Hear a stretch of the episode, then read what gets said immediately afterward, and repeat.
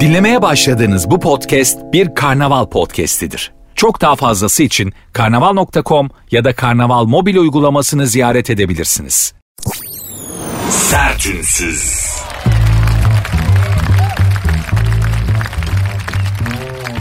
Herkese merhaba. Sertünsüz başladı. Ben Nuri Özgül. Saat 22'ye kadar Cinderella'nın ayakkabısını kaybettiği baloya gitmek için üvey annesinin evinden çıktığı saatlere kadar sizlerle birlikte olmaya, hoşça vakit geçirtmeye, günün, günlerin ve gündemin bünyenizde biriktirdiği negatifi bir miktarda olsa alıp pozitif vererek sizi rehabilite etmeye, hoş sohbetle rehabilite etmeye çalışacağım. Programı dinlemenin bazı sakıncaları vardır. En önemli sakıncası da zaman zaman, her zaman değil ama zaman zaman hayatı, kendinizi, etrafınızı sorgulamanıza sebep olabilir benim programı dinlemek. Soru sormak düşünmektir. Bunun ne sakıncası olabilir diyeceksiniz. Soru sormak düşünmektir çünkü bizim memlekette de düşünmek çok tehlikeli bir iştir. Yani sırf düşüne düşüne başınıza çok büyük bir ihale alabilirsiniz. Al alınmışı var daha önceden.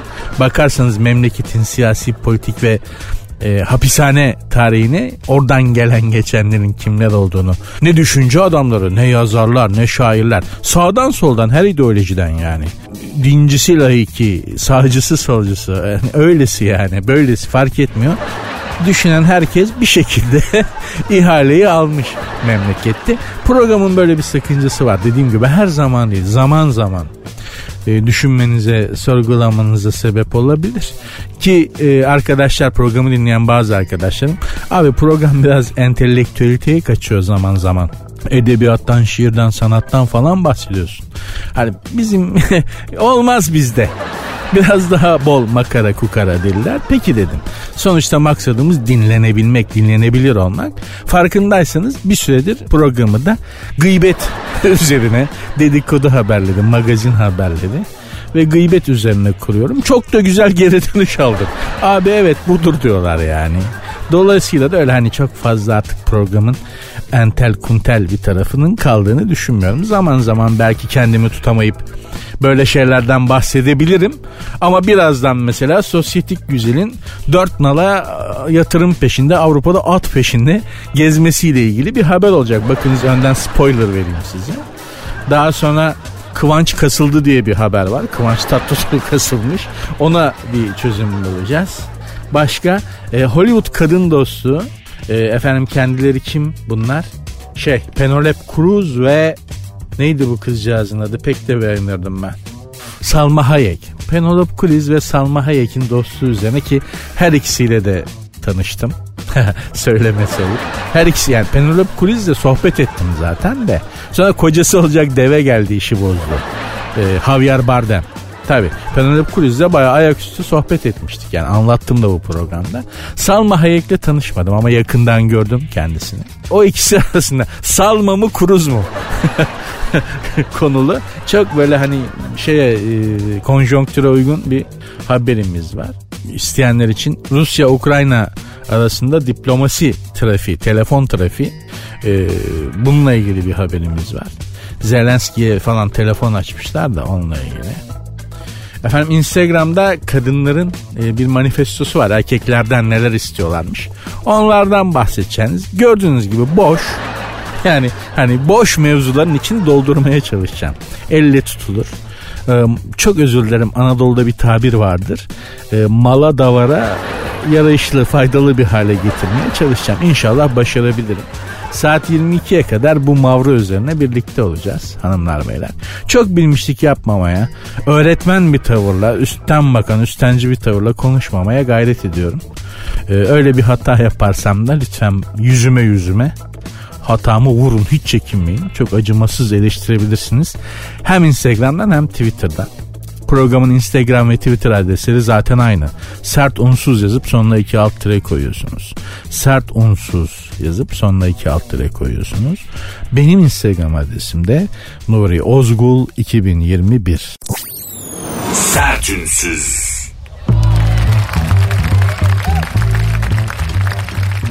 Dört nala yatırım. Avrupa'yı gezerek birçok tay alan Aslı Sipahi bu kez de Hollanda'daymış. Binicilikte Türkiye şampiyonluğu bulunan sosyetik güzel e, Kornet Obelenski isimli ünlü atın tayını 60 bin euroya taya bak. 60 bin euroya satın almış beni satsan 60 bin euro veren olmaz. Anam babam dahil. yani hakikaten 60 bin, 60 bin euro. Bu at tutkusu da bambaşka bir şeydir. Programda da daha önce müteaddit defalar sizlere arz etmiştim. Söylemiştim. Ata binmeye karşıyım. Yani her bir canlının başka bir canlının üstüne binmesine karşıyım. Ata binmeye tamamen karşıyım çünkü at bizden daha zeki ve daha hisli. Senden daha zeki hiçbir varlığın üstüne binmemelisin. Çünkü Rusça bir atasözü vardır. Türkçesini söyleyeyim. Ayıyla dans etmeye kalkarsan dansı ayı yönetir. Ata binmeye kalkarsan bütün turu, travel'ı at yönetir. Çünkü senden daha güçlü, daha kuvvetli ve daha zeki. Nitekim hanımlar beyler ama hani meraklısı da çok meraklıdır. At sevgisi başka bir şeydir. Bizde de gelenekseldir, kadim bir şeydir. Eyvallah. Hiçbirine itirazım yok. Aslı hanımefendi de neymiş Aslı Sipahi de at peşinde bütün Avrupa'yı gezmiş at alacağım diye. E, üç kez Türkiye şampiyonu olmuş. Bir kez de Balkan şampiyonu olmuş atla e, Aslı Hanım. Tek başına değil yani atsız olmuyor ama atla beraber e, zannediyorum bu şey engelli. Yani at engellerden atlıyor şeylerden değil mi? Hendeklerden geçiyor var ya böyle bir engelli at yarışı. Bir pist var bir alan var.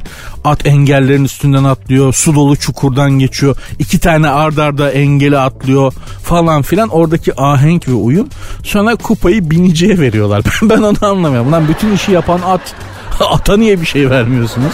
Binicinin tek bir işi var atın üstünde kalmak. Bütün engeli aşan su havuzundan geçen hoplayan zıplayan timingi yapan at Ata bir tane elma bir tane havuç iteliyorlar. Kupayı madalyayı e, şey e, ata binene veriyorlar. Pek ona anlam veremiyorum ama dediğim gibi şu anda e, Aslı Hanım'ın Sayın Aslı Sipahi'nin e, aldığı atın fotoğrafı var. Yani şöyle bir şey söyleyeyim yani hakikaten benden daha karizmatik. Bu at. Yani benim e, at binen bir kız arkadaşım vardı. Belki onun bir negatif şartlanmasıdır atları olan e, mesafem. O negatif şartlanma yüzündendir. Çünkü kızın bütün hayatı at ve ata binmekti. E, ben de onun peşinde hara hara geziyordum canına yanına. Bir de at ve haraları çok pis kokuyorlar. Yani at kötü kokan bir hayvan. Ne kadar iyi baksanız da ekşi ekşi böyle tuhaf bir kokusu var. Ben de e, kötü kokuya karşı çok hassasım. Maalesef hepimiz öyledir ama hani ben aşırı hassasım dünyam kararabilir. En sonunda kıza şey dedim ya at mı ben mi? Seç dedim ya at ya ben. At dedi kız. at dedi kusura bakma yani dedi. Şimdi ata bakınca hak veriyorum. Hani bu at mı ben mi? Bu at. Yani çok mantıklı. Hani bir gece kulübünden kolunda benle girse e, ya da bu atla girse daha çok aksiyon alır. Bu atla girdiği zaman. Çok karizmatik hayvanmış. Tebrik ederim. Ama insanın da ilacı insandır yani. At da bir yere kadar hanımlar beyler. Ama hobi sevgi işi bu tabii. İnsanın hobisinin para da var belli ki. Sevgisinin hobisinin peşinde fellik fellik gezmesi dünyada çok güzel bir şey. Allah da hepimize nasip etsin. İnşallah hepimizin değil mi? Hobi ben bana sorarsanız hobi bir ders olmalı ve ilkokuldan üniversite bitene kadar yani her alanında eğitimin hobi dersi mutlaka olmalı. Mutlaka olmalı ve inşallah hepimizin bir hobisi olur ve onun peşinde zaman harcarız. İnsanı çoğaltan, geliştiren güzel bir şeydir deyip yine didaktiğe bağladık canına yandığımın. At ne güzel at mevzusuna girmiştim. Attan yine didaktik oldu. Neyse toparladık. Bir, birazdan bol miktarda gıybet haberi var canım. Sorun olmaz yani. Sertünsüz.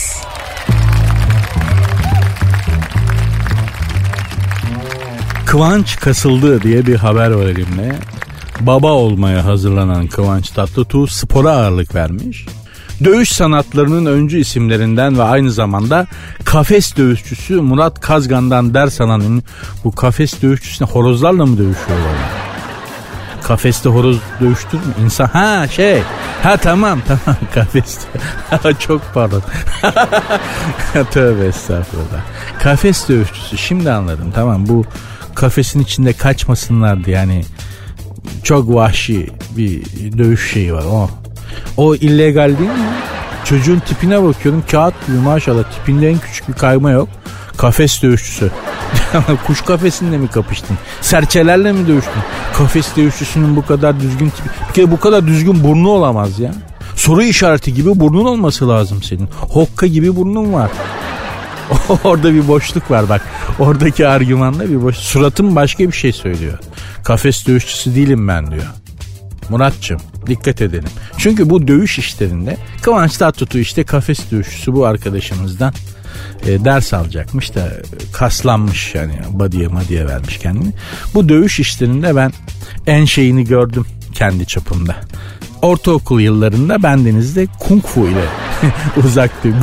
Lee Sarıyer'de Gül sinemasında seyrede seyrede gaza gelip Lee filmlerini 3 film arka arkaya izliyorsun.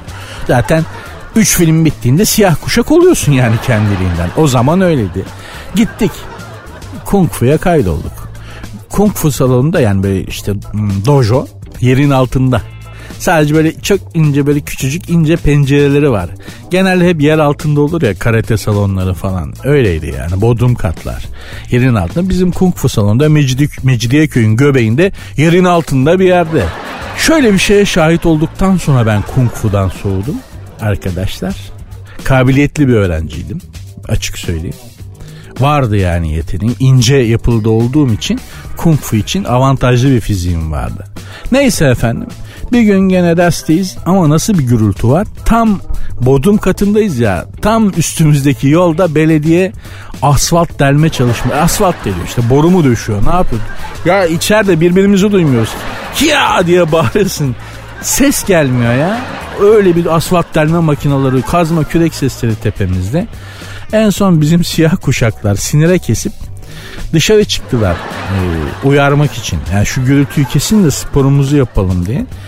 E, yolu kazan amel arkadaşlardan sert tepki geldiler. Biz de burada işimizi yapıyoruz. Size mi soracağız? İbiş gibi giyinmişsiniz utanmıyor musunuz? Neden bu falan Bir kavga çıktı. Bizim siyah kuşak kung fucularla e, yolu yolu kazan belediye bağlı sözleşmeli amele arkadaşlar arasında. O ameleler o ameleler bizim siyah kuşakları bir dövdü. Bak bir, ben ben insan insana öyle vurmaz. ya bu en son bizim salonun en havalı siyah kuşak böyle bilmem kaçıncıdan adamını e, Mecidiyeköy'den Gülbağ'a doğru yokuş aşağı kaçarken gördüm çıplak ayakla. Kung fu elbiseleriyle falan. Dedim ki o zaman yani hani adam bunu döven adam işte belediyede sözleşmeli işçi amelelik yapıyor yani. Yol kazıyor falan. Bizimkinin uyguladığı işte turna stili, kaplan stili, örümcek stili, yengeç stili gibi kung fu'daki stil derken kendisini döven amel arkadaşın stili tipik Türk dövüş sanatının zirvesi olan daş yok mula daş stiliydi. Nasıl bir dayak ama nasıl bir dayak ben o gün kung fu'yu bıraktım. O gün e, sona erdi benim uzak doğu kariyerim dövüş sanatları bazında. Daha sonra karate ile devam ettim. Epey de ilerledim ama araya baya bir zaman girdi o travmayı atlatmam için. Çünkü abi kung fu'ya gidiyorsun. Hedefin Bruce Lee olmak, Jackie Chan olmak değil mi yani? Gözünün önüne bunlar geliyor. Sonra yarım ekmek arası kaşar yiye yiye bulgur pilavı keteyle büyümüş adamlar senin siyah kuşak kung fucularını eşek sudan gelene kadar dövüyorlar gözünün önünde. Olacak şey mi? Kapandı orası zaten. Kung Fu salonunda çok sürmedi kapandı. Şey olmuştu. Tanzim satışla ilgili bir şeye döndüler. Allah'ım ya Rabbim memlekette uzak doğu sporlarının tarihi de çok enteresandır. Pek yazan çıkmadı. Belki ben bir gün araştırır yazarım. Çok da enteresandır yani. Hani dünyanın her yerinde uzak doğu dövüş sanatlarını spor yapmak maksadıyla gidilir. Biz de adam dövmek için gidiyoruz. Yani buraya geleyim de spor yapayım diye başlayan yoktur. Ya dayak yemişsindir mahallede ya da film seyredip gaza gelmişsindir. O salonlardan e, kung fu ya da karate öğrenip adam dövebilen de görmedim. Ben dahil yani hiçbir işimize yaramadı orada öğrendiklerimiz. Yine eski stil daş yok mola daş stili. Alttan diz biliyorsunuz malum yerlere. Türk dövüş sanatının zirvesi bunlar. Sertünsüz.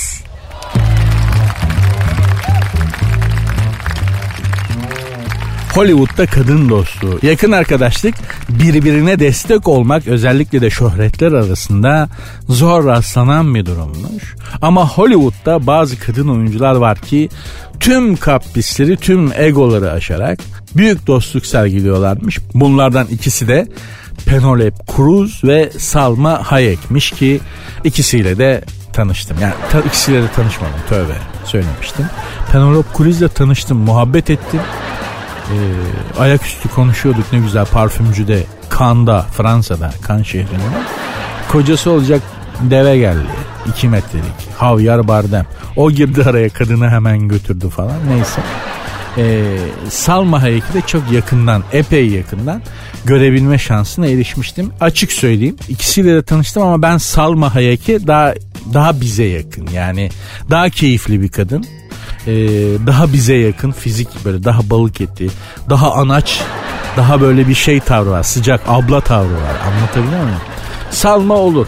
Cruz, Penelope Cruz, çaçoron. Yani belli zaten zayıf böyle sinirden et tutmamış. O Javier Bardem gibi 2 metre yani 1.90'ı mütecaviz bir boyu var Javier Bardem'in.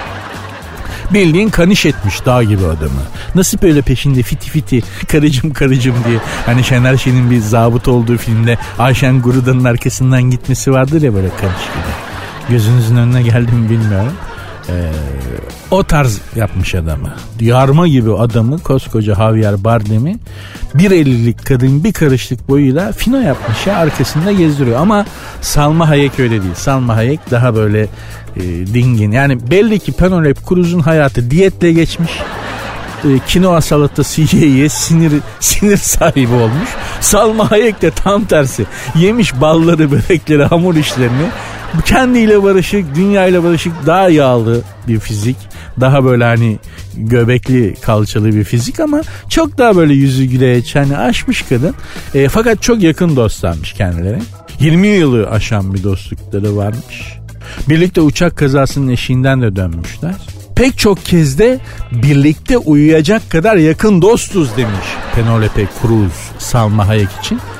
Şimdi açıkçası ben de Salma Hayek'le öyle pek çok kere birlikte uyuyacak kadar dost olmak isterdim ama dost kalamazdık. yani ilk seferden sonra dostluk mostluk kalmazdı ve o dostluk itiraf ediyorum benim tarafımdan bozulurdu. ben, ben bozardım o dostluğu. Var mı içinizde o dostluğu bozmayacak biri? Ben öyle bir dostluk istemiyorum yani benim dostum var. Çok dostum var arkadaşım var. Salma Hayek'le insan dost olur mu? Bir erkek olarak yani. Düşün erkeksin. Salma Hayek'le çok yakın dostuz abi. Birbirimize en küçük bir yanlışımız yok. İnsan Salma Hayek'le dost olur mu ya? Tövbe estağfurullah. Allah yazdıysa olsun. Mümkün değil. Sonuna kadar. ay ay. Salma Hayek'e salmak isteyecek çok fazla Türk erkeği var dünyada. Maalesef. Programın Instagram ve Twitter adresi de aynı. Hanımlar beyler sert unsuz yazıp sonuna iki alt tire koyuyorsunuz. Benim Instagram adresim de Nuri Ozgul 2021. Sert unsuz. Hakikaten anlamıyorum ha ben. Yani dünyada anlamadığım pek çok şey var arkadaşlar. Eminim sizin de vardır yani. Her şeye kafamızın basması gerekmiyor ayrıca ama bu diplomasiyi hiç anlamıyorum. Diplomasi dilini de hiç anlamıyorum. O yüzden e, Metro FM'de bizim karnaval grubundaki Metro FM'de sabah Aragaz programında diplomasi diliyle makara yapan bir karakter geliştirmiştik. Orgay Kabarır Hoca diye e, Aragaz müdavimleri hatırlar. Sırf bu yüzden çünkü diplomasi denen şeye hiç aklım ermiyor. Hariciyeci olmazmış benden yani. Neden böyle dedim? Diplomaside yoğun telefon trafiği diye bir haber var. Ukrayna Cumhurbaşkanı Volodymyr Zelenski ile telefonda görüşmüş dünya liderleri. Ya işte şey yapıyorlarmış hani Öyle mi böyle mi? Lan adamın tepesine bomba yağıyor. Adama telefon. Düşün yani Putin atmış böyle yerden havaya havadan karaya karadan karaya ne kadar bomba varsa Zelenski'nin kafasına yağıyor. Bir yandan da telefon çalıyor. Zırr. Alo alo. Alo Zelenski. Ha ben Biden ha. Buyur Biden başkan. Ne oluyor durumun ne güzelim? Abi biliyorsun işte masanın altındayım. Bomba gürültü var hayırdır? Bomba düşüyor böyle bir şey var mı ya? Arkadaşlar böyle bir say değil mi yani şimdi adamın kafasına bomba yağıyor. Sen adama telefon açıyorsun halin hatırın nasıl var mı bir ihtiyacın diye. Adam daha ne istesin senden? Serseriye bak. Ama en mantıklı e, şey gene bizden gelmiş. En mantıklı öneri. Sayın Cumhurbaşkanı demiş ki biz araya girelim. Yani ara buluculuk yapalım. Bizim ara buluculuğumuzu kabul edin ki dünyada pek çok ara buluculuk teklifleri geliyor. Ama en güzeli Türkiye'nin arabuluculuk yapmasıdır. En mantıklısı. Çünkü bu işte biz iyiyizdir. Bak yani arabulucu, arabuluculuk işinde Türkiye'den iyisi yoktur. Türklerden iyisi yok yani. Her Türk aynı zamanda çok iyi bir arabulucudur. Kadın erkek fark etmez. Çok iyi barıştırırız. Öpüşün barışın hadi. Oğlum hep hep. Oğlum aynı öpüş hadi. Öp. Aynı mahallenin çocuğusunuz ya. Hadi bakayım. Hadi hadi koçum. Abi ama şöyle. Ayıptır ya. Ayıptır ya. Şurada. Ağzımız öpüşün hadi. Valla düşünsene Putin'le Zelenski'ye böyle yapıyormuş yani. Şey, çünkü şey Cumhurbaşkanımız e, boylu da bir insan olduğu için Putin kısa Zelenski kısa böyle sırtlarından iti hadi hadi hadi bakayım hadi barışın bir daha da duymayacağım bak. Ona göre çünkü Kasımpaşa tavrı da olduğu için e, çok aynı zamanda yaşı itibariyle de babacan bir tavırla dominant da bir karakter olduğu için Cumhurbaşkanımız. Dolayısıyla çok iyi barıştırabilir bence yani. Öpüşün barışın Bak ben dönüyorum İstanbul'a Türkiye'ye bir daha da duymayacağım böyle şey deyip. Değil mi? En güzeli bu. Dünya da bu tarza alışık olmadığı için. Şimdi bunları Biden balıştırmaya çalışsa, Macron balıştırmaya çalışsa öyle mi böyle mi yarım saat o onu istiyor bu onu istiyor ama bizde öpüşün barış. Abi öpüşün dedim ben. Öp, sık elini sık sık. Sen de uzat. Hadi bakayım hadi bakayım. Çay getirin bize. Türkiye'nin ara buluculuğunda bu iş biter bu iş biter. Temize çıkar. Detaylar sonra halledilir. Önce öpüşün barışın bakayım hadi falan diye. Önce bir barıştırmak lazım. Bizim arabuluculuğumuz en mantıklısıdır. En doğrusudur. Her zaman söylüyorum. Bu arada Ukrayna'ya da başarılar diliyoruz inşallah. Memleketini savunan insanlar, kendilerini savunan insanlar hücum edenler, haksız yere hücum edenlerin karşısında her zaman haklı çıkarlar ve galip çıkarlar. Bu arada memleketimizde her konuda olduğu gibi bu konuda da ikiye bölünmeyi başarmış durumda. Yani nasıl oluyor bilmiyorum ama hemen klanlaşı veriyoruz her konuda. Burada da mesela Ukrayna'yı destekliyorsan NATO'cusun, e, Amerikancısın. Rusya'yı de destekliyorsan da işte zalimsin bilmem nesin New Age Leninistsin falan gibi tuhaf tuhaf tartışmalar zeka ürünü olmayan tamamen zekadan yoksun kamplaşmaya yönelik tartışmalar özellikle sosyal medyada sürüp gidiyor. Allah akıl fikir nasip etsin. En en önemlisi o. Sertünsüz.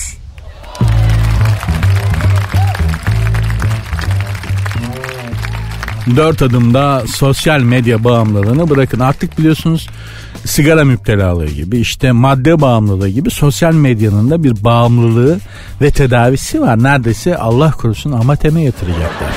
Elinden telefonu bırakmayanları. Ben özellikle metroda gözlemliyorum.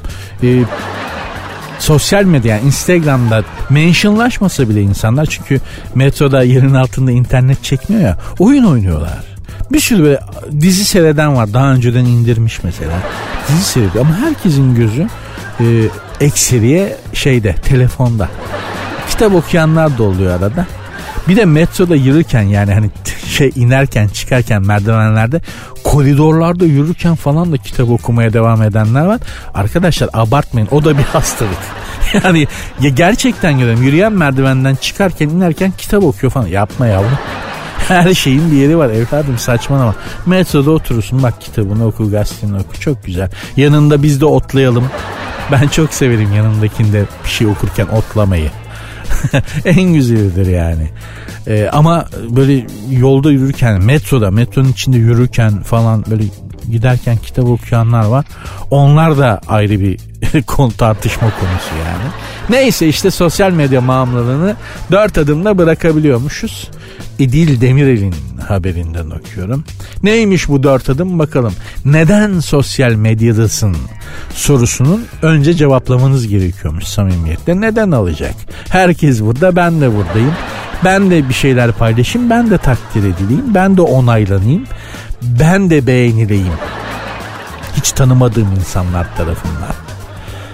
Bu ne olacak yoksa yani? Duygularınıza dikkat edin. Sosyal medyada zaman geçirdikten sonra kendinizi nasıl hissediyorsunuz? Yorgun.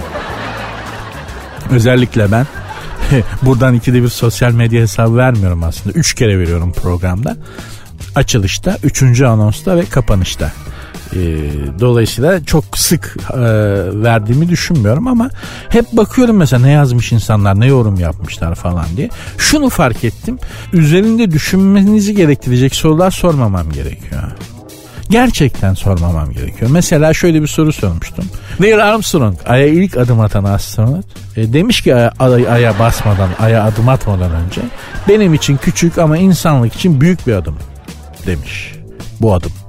Siz olsanız ne derdiniz diye bir şey sordum. Mesela bu üzerine gerçekten durulması, düşünülmesi gereken bir şey. Bu tarz sorulardan çok hoşlanmıyorsunuz. Belki yani hani yor, kafa yorgunluğundan tabii. Hani hayatı düşün ne olacak ne bitecek iş güç falan.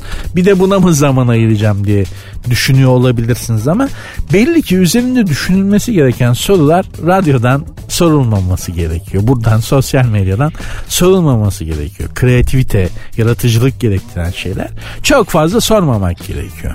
İşte o yüzden ben de yatarken çoraplarınızı çıkartıyor musunuz? Ateşiniz en çok kaç dereceye çıkıyor? Ee, şey mi? Ee, e, haşlama içli köfte mi, kızarmış içli köfte mi hangisi? Menemene soğan konur mu gibi? Ülkenin ve dünyanın ihtiyacı olan cevaplara ulaşmak için böyle sorular soracağım size. Bundan sonra insanlara yani. Böyle yapmak gerekiyormuş. Sosyal medyada da o yüzden yorgun hissediyorum kendimi ben de. Ee, çünkü aradığım cevapları orada da bulamadım. Hangi hesaplara niçin girdiğinize dikkat edin demiş. Bu tamamen insanın meşrebiyle alakalı bir şey. İyi hissetmenizi sağlayacak hesaplara girmeye özen gösterin demişler. Hangi hesaplar onlar? Herkesin meşrebine göre iyi hissedeceği bir durum var yani. Hayatınızı başka şeyler koyun. Hayatınıza başka şeyler koyun. Kitap okumak, yarım saat yürüyüş yapmak gibi, puzzle yapmak gibi şeylerle daha saçma şeylerle yani. Hani saçma sapan sosyal medya saçma sapan bir yer. Bundan kurtulmak için daha saçma şeyler yapın diyor hanımefendi. Yani işte puzzle yapın falan. Arkadaşınızla geyik çevirin falan. Enteresan bir önerisi var 15 gün e, sosyal medya detoksu yapmış İdil Hanım. E, bu süreçte Fyodor Dostoyevski'nin Suç ve Cezasını ve Franz Kafka'nın Dava isimli kitaplarını okumuş ki zaten bu ikisini okursan hani bırak sosyal medyayı insanlıktan soğursun. Kendinden soğursun. Hele Kafka'nın davasını 15 günde de bitirmiş İdil Hanım tebrik ederim. Ya dava gibi duruşma diye de çevirin. Franz Kafka'nın davasını 15 günde bitirdim. Yani davayı zaten okuyup bitir Kafka'nın. Hayatından soğursun sadece sosyal medyadan değil pek çok yani. Sevdiklerinden soğursun. Yaşadığın ülkeden soğursun. Kafka bu yani. Allah korusun. Aman aman aman. Instagram kuşu olayım daha iyi. Boş ver. Sertünsüz.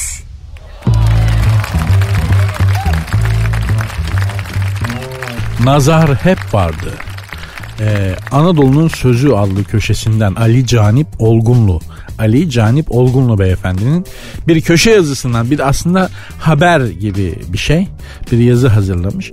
Nazar İzmir'deki kazılarda ortaya çıkarılan gözlerle süslenmiş 5000 yıllık tarihi eserlerden mavi boncuklu kolyelere inanışların, geleneklerin penceresinden bize neler anlatıyormuş? Nazar dediğimiz ayet. Kem göz. Kem göz bizim çok biliyorsunuz şeydir Hani bildiğimiz bir konudur. Nazardan korunmak, saklanmak. En inanmayanların bile böyle bir nazar boncuğu şeyi vardır yani. Çoluğa çocuğa takarsınız falan. Peki neden mavidir bizde? Nazar boncuğu şeylerde de varmış. Çok enteresan. Ben de buradan öğrendim. Kuzey ülkelerinde de varmış. Ee, bizim nazar boncuklarımız mavi. Doğu halklarının nazar boncukları mavi. Batı Avrupa toplumlarınki ise kahverengiymiş. Çünkü genellikle Asyalılar kahverengi Avrupalılarda maviş ya, mavi gözlü ya. Mücadele içindeki bu halklar için karşı tarafın göz rengine göre e, nazar boncuğu yapılıyormuş. Yani karşı tarafın düşmanın bakışını e, bloke etmek için. Bizim düşmanlar işte hep bakıyorsun Avrupa'ya doğru gitmişiz. Maviş maviş insanlar ya. Bunların bakışlarındaki negatif enerjiyi sembolize etmek için mavi nazar boncuğu dizayn etmişiz. Bunlar Avrupalılarda özellikle Nordiklerde tam tersi. Asyalılarla daha çok mücadele ettikleri ve savaştıkları için Asyalılar bizler de kahverengi gözlü olduğumuz için kahverengi nazar boncukları dizayn etmişler. Onlara göre de bizim bakış açımız şeydir. Bu nazar işinde çakır gözlüler çok tehlikelidir diye biliyorum. Bu Putin mesela yani Putin bakışıyla adam öldür. Deve çatlatır. Putin'in gözlerine bakın. Tam böyle nazarla insan öldürülebilir derler. Bilenler, büyükler. Bakı, bakarak yani bakışlarla bir insanı öldürmek mümkündür. Nazarla denir. E, Putin de en hakikaten yani Hani bu adamın Ukrayna'ya Zelenski'ye falan roket atmasına gerek yok. Şöyle bir baksa ya sen de ne güzel çocukmuşsun ha falan diyerek maşallah demeden Allah korusun deveyi öldürür. Putin'in gözleri o gözleri aman diyeyim. Dolayısıyla nazar haktır ama öyle de derler. Tasavvufi bakış açısından nazar da haktır derler. Yani imrenerek, beğenerek bakmak haktır. Sen kendini koruyacaksın. İşte onun da duaları var, boncukları var falan. Henüz bilim nazara karşı bir şey geliştiremedi. Yani hapı yok bunun. Ne yapalım? Hani diyorlar ya abi muska takıyorsun. işte nazar boncuğu takıyorsun. Çok saçma. Yavrum hapını yaptığınızda içmedik mi? bilim dünyası, bilim adamları. Nazar diye bir şey yoktur. Nasıl yoktur? Var. Olmazsa 5000 yıllık tarihi olmaz. Artistliğin lüzum yok. Oturun nazara karşı da çalışın. Hayret bir şey ya. Sertünsüz. Magazin haberine gel. Hanımlar beyler tek haberlik bir magazin haberi yapacağım. E, çünkü tek haber ama 5 magazin haberine bedel çünkü konusu Ajda Pekkan. Yani Cumhuriyet tarihinin en önemli kadınlarından biri. Ajda Pekkan ikon olarak hala aşılabilmiş değil. Hafta sonu sosyal medyada Ajda Pekkan'ın sahne sonrası fotoğrafları paylaşılmış. O fotoğrafın altına da işte çeşitli yorumlar yapılmış. Alay konusu olmuş. Komik duruma düştü denmiş. Kendini rezil etti diyenler olmuş. Böyle çünkü fotoğrafta yeni bir filtre keşfetti herhalde diyenler olmuş. Süperstar diyeti uyguluyor. Yeşil çay ve maden suyu içiyor ondan böyle. Kimsenin bilmediği bir filtre keşfetti diye bir haber var. Şifalı bitkiler içeren doğal tabletler kullanıyor. Hatta ölümsüzlük iksiri kullanıyor diyenler bile var. Şöyle o da Tayland'da bir mağarada okyanus suyu ve bitkilerle hazırlanan bir iksir bulmuş Ajda Pekkan dedikodulara göre. Geçen yıl litresi 100 bin dolarmış pandemiden sonra 500 bin dolar olmuş. Kaşla göz arasında o mağaraya giden Ajda Pekkan o iksirden içmiş. Sosyal medyada konuşulan bu. Şimdi kardeşim bu iksiri çıkar yerine yüzük koy bu Gollum. Gollum'un hikayesi bu. Öyle değil mi? Kıymetlimiz diyor yani Yüzüklerin Efendisi'nde. Kıymetlimiz diye. İşte o da böyle mağarada bir nehir yani sadece iksiri çıkar yerine yüzük koy bildiğin Gollum'un hikayesi bu arkadaşlar. Ajda Pekkan Ajda Hanım kendisine e, estetik müdahaleleri ben bildim bileli ki ben 50 yaşındayım. E, ben doğduğumda başladı Ajda Hanım estetik müdahalelere. Ben daha şuurum yerindeyken Ajda Hanım açılışı yapmıştı. E, estetik açıdan, estetik müdahale açısından ve zaman içerisinde de bu müdahalelere devam ederek bugüne kadar geldi. Burada eleştirilecek bir şey yok. Yani böyle mutlu, böyle alıyor. Böyle yürüyor. Böyle hayata devam ediyor. Böyle devam ediyor. Gerçekten de başarılı oluyor yani. Buradaki mesele benim asıl dikkatimi çeken şu. Kimsenin bilmediği bir filtre keşfetti diye bir dedikodu var ya. O nasıl oluyor ya? yani filtreli fotoğraflarla filtresiz fotoğraflar arasındaki şeye bakıyorum. O filtre değil ki o ilahi bir müdahale edilmiş gibi. O ne lan?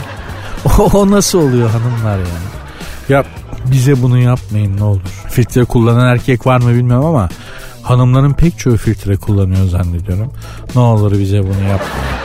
Yani o cilt gerçek olamaz. Hani öyle fotoğraflar görüyorum ki sadece cildin o pürüzsüzlüğü için bile kadına aşık olabilirsin. Yani o pürüzsüzlük, o mükemmellik benim olmalı diye adam size delice aşık olabilir. Ondan sonra şurada böyle Vezüv yanardağ gibi krateri gibi bir sivilceyle adamın karşısına çıkınca e ama bu yok da hayatım falan et beni mesela değil mi? Suratta böyle tam burnun kenarında ama şimdi sosyal medyadaki fotoğraflarında yoktu. Ha filtreyi kaldırdım ben ama. Bana bunu yapma ama işte. Bana bunu yapma ne olur. Ne olur. Erkekler çok basit algıları olan canlılar hanımlar.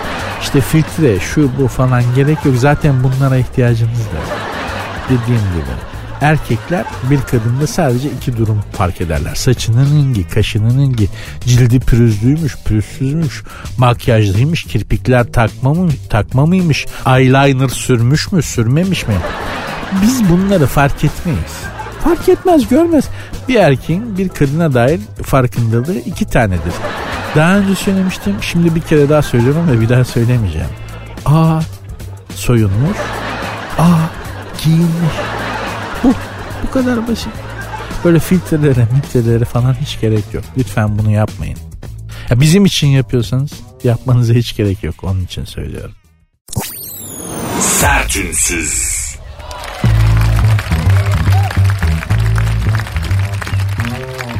Adil Yıldırım'ın haberi yazısı ya da ee, bir isim koyalım mı bu ilişkiye yoksa her şeyi akışına mı bırakalım? İşte bütün mesele bu diyor Adil Yıldırım. Ee, ilişki durumunu belirlemek konusunda kadınlar ve erkekler farklı düşünüyorlarmış. Durumu Ali Bey ele almış, kadınlara sormuş, erkeklere sormuş. İlişkiye bir isim koyalım diyen kadınlar şöyle diyor. E, flört etmeyi seviyorum ama artık kime nasıl güveneceksin? E, bazen aylarca süren flört bile asla ilişkiye evrilmiyor. Karşı taraf erkek tarafı kaçak dövüşüyor. Bu durumda kadınlar için çok yorucu.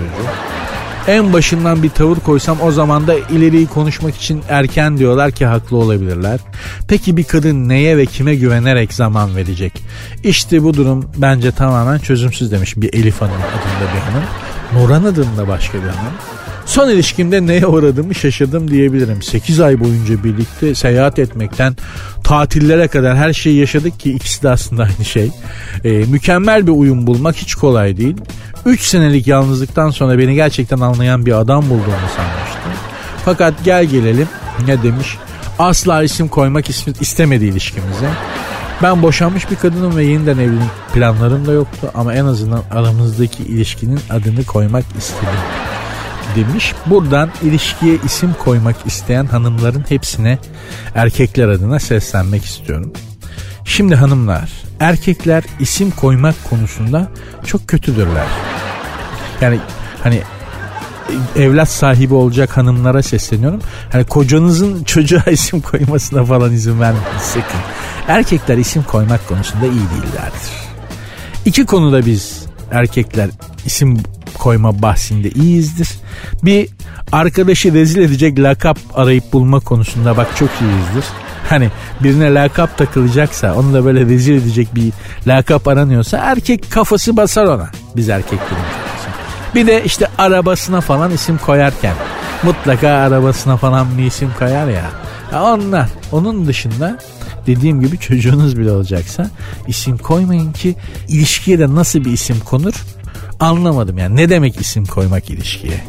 Ne demek? Ne, ne nasıl yani? İsim koyan neyiz biz? Sevgiliyiz. E oldu mu şimdi? Ya biz ne olacak? Bu ilişkinin adı ne olacak? Ne demek? Taceddin olsun. saçma. Çok saçma. Yani ileriye dönük mü düşünüyorsun? Evlenecek miyiz? Yoksa evlenmeyecek böyle mi takılacağız falan.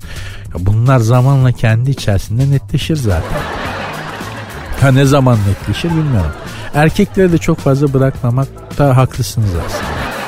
Çünkü erkek mevcut durumdan her zaman memnundur ya. Hani me- mevcut durumdan her zaman memnundur erkek. Onu biraz itelemek, dürtmek, rahatsız etmek lazımdır harekete geçirmek için. Bu manada ilişki bahsinde belki flörtü ilişkiye, daha ciddi ilişkiye evriltmek istiyor olabilirler ama erkeklerin bünye müsait değil. Maalesef. Maalesef değil. Daha doğrusu bu sizin açınızdan da kötü. Şimdi flört ederken gözünüzdeki o karizmatik adam e, evler birleşip de şeyde evde siliple evin içinde gezince böyle o karizmatik adamdan geriye pek bir şey kalmıyor. Ay ben bunu niye aldım sorusu her zaman bir soru işareti olarak kafanızda takılı kalabilir yani. İlişkiye isim koymak isterken bunu da gözünüzün önüne bir getirin bence. Sertünsüz.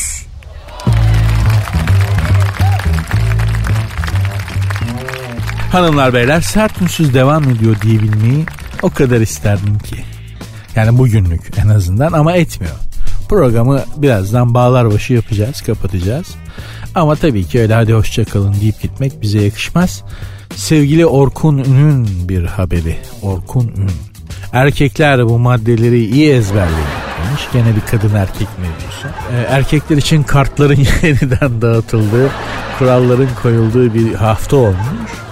Hülya Avşar başlatmış bunu. Sonra birçok kadın pazartesiden cumaya kadar geçen hafta e, erkeklerde aradığı özellikleri sıralamışlar sosyal medyadan.